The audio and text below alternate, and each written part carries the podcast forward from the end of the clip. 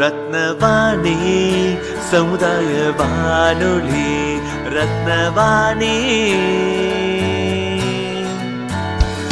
உங்க பிரச்சனைய இது சொல்லுங்க தீர்வைய உடனே கேளுங்க வெளியே வந்து குரல் கொடுங்க. இது மக்களுக்கான சேவை. அற்புத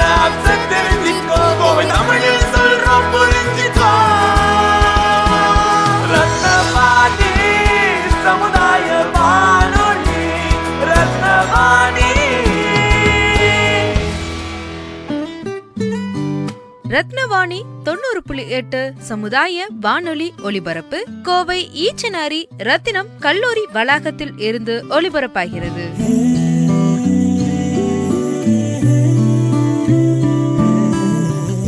வணக்கம். நான் சித்ரா தேவி. கம்ப்யூட்டர் டெக்னாலஜி டிபார்ட்மெண்ட்ல இருந்து வந்திருக்கேன். ரத்னவாணி தொண்ணூறு புள்ளி எட்டுல இன்று பிப்ரவரி ஆறு மோதிலால் நேரு நினைவு தினம். இன்றைய நாளில் மோதிலால் நேரு பற்றி ஒரு சில விஷயங்கள் தெரிஞ்சுக்கலாம். இவங்களோட பெற்றோர் பாத்தீங்கன்னா ஜீவராணி கங்காதர் நேரு. இவருக்கு வந்து மொத்தம் மூணு குழந்தைங்க இருந்திருக்காங்க. ஜவஹர்லால் நேரு ஸ்வரூப் கிருஷ்ணா மூணு பேரு. இவருக்கு ரெண்டு சகோதரர்கள் இருந்திருக்காங்க. பன்சந்த் நேரு நந்தலால் நேரு அப்படின்னு. இவரோட காலம் பார்த்தீங்கன்னா ஆறாவது மே ஆயிரத்தி எட்நூத்தி அறுபத்தி ஒன்னுலேருந்து பிப்ரவரி ஆறு ஆயிரத்தி தொள்ளாயிரத்தி முப்பத்தி ஒன்று வரைக்கும் இருந்திருக்காங்க. இவர் வந்து இந்தியன் லாயராக இருந்திருக்காரு. இவர் காங்கிரஸ் பார்ட்டியில் ஒரு முக்கியமானவராக இருந்திருக்காரு. இவர் ரெண்டு தடவை பிரசிடெண்ட்டாக காங்கிரஸில் இருந்திருக்காரு. ஆயிரத்தி தொள்ளாயிரத்தி பத்தொம்போது டு ஆயிரத்தி தொள்ளாயிரத்தி இருபது. அதுக்கப்புறம் ஆயிரத்தி தொள்ளாயிரத்தி இருபத்தெட்டுலேருந்து ஆயிரத்தி தொள்ளாயிரத்தி இருபத்தி ஒன்பது வரைக்கும் இவர் வந்து நேரு காந்தி ஃபேமிலியோட ஃபவுண்டர் அப்படின்னு சொல்கிறாங்க இவர் எங்கே பிறந்திருக்காரு அப்படின்னா ஆக்ரா இந்தியா.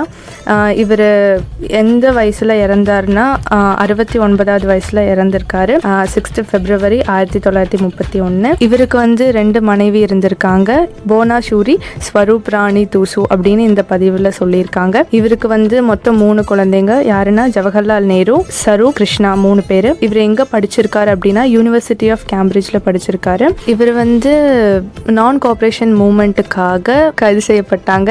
அதுக்கப்புறம் இவர் ரோட் சைடு இருக்கவங்களுக்காக நிறைய ஹெல்ப் பண்ணினாரு. அதுக்கப்புறம் அவங்களுக்காக நிறைய போராட்டமும் செஞ்சுருக்காங்க. அதுக்காகவும் அரெஸ்ட் பண்ணியிருக்காங்க அதுக்கப்புறம் காந்தி நேருவுக்கு முன்னாடி இருந்த காலத்திலேயே பணத்தை வச்சு சுதந்திரத்தை வாங்கணும்னு முற்பட்டவர் மோதிலால் நேரு அவர்கள் பேசின பேச்சு கவலம் மதவா பன்னிக்கர் பெர்ஷத் அப்படிங்கிறவர் ஏஷியா பப் ஹவுஸில் ஆயிரத்தி தொள்ளாயிரத்தி அறுபத்தி ஒன்றில் த வாய்ஸ் ஆஃப் ஃப்ரீடம் அப்படின்னு அந்த தொகு தொகுப்பை அந்த இடத்துல பாதுகாத்து வச்சுருக்காங்க. அந்த காலத்தில் இப்போ இருக்கிற மாதிரி யூடியூப் ஃபேஸ்புக் வாட்ஸ்அப் அந்த மாதிரி எதுவுமே கிடையாத காலத்தில் ரேடியோ கூட கிடைக்காத ஒரு இடத்துல இந்த மாதிரியான பொக்கிஷமான ஒரு விஷயத்தை எடுத்து வச்சுருக்கிறது ரொம்ப கஷ்டம்.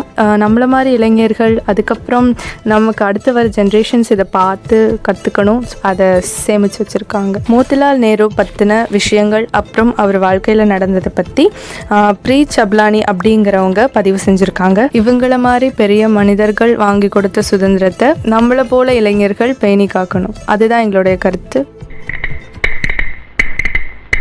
ரத்னவாணி நேயர்களின் கவனத்திற்கு இரண்டாயிரத்தி பதினெட்டாம் ஆண்டு யுனெஸ்கோவின் உலக வானொலி தினத்தின் நோக்கமான கலாச்சார விளையாட்டுகளும் வானொலியும் என்ற கருத்தின் அடிப்படையில் வருகிற பிப்ரவரி பதிமூன்றாம் தேதி உலக வானொலி தினத்தை முன்னிட்டு விளையாட்டு வீரர்களை பெருமைப்படுத்தும் வகையில் ரத்னவாணி தொண்ணூறு புள்ளி எட்டு சமுதாய வானொலி வானொலி தினத்தை கொண்டாட முடிவு செய்துள்ளோம். நமது பாரம்பரிய விளையாட்டுகளான கோகோ ஜல்லிக்கட்டு செஸ் சிலம்பம் குஸ்தி கபடி கிள்ளித்தட்டு போன்ற விளையாட்டு வீரர்கள் எங்களிடம் பதிவு செய்யலாம். பதிவு செய்ய கடைசி தேதி பத்து இரண்டு இரண்டாயிரத்தி பதினெட்டு. தொடர்பு கொள்ள வேண்டிய எண் ஏழு ஐந்து ஐந்து பூஜ்ஜியம் மூன்று ஒன்று இரண்டு நான்கு நான்கு நான்கு. Seven double five zero three one two triple four Rathnavani தொண்ணூறு புள்ளி எட்டு சமுதாய வானொலி. இது நம்ம ரேடியோ.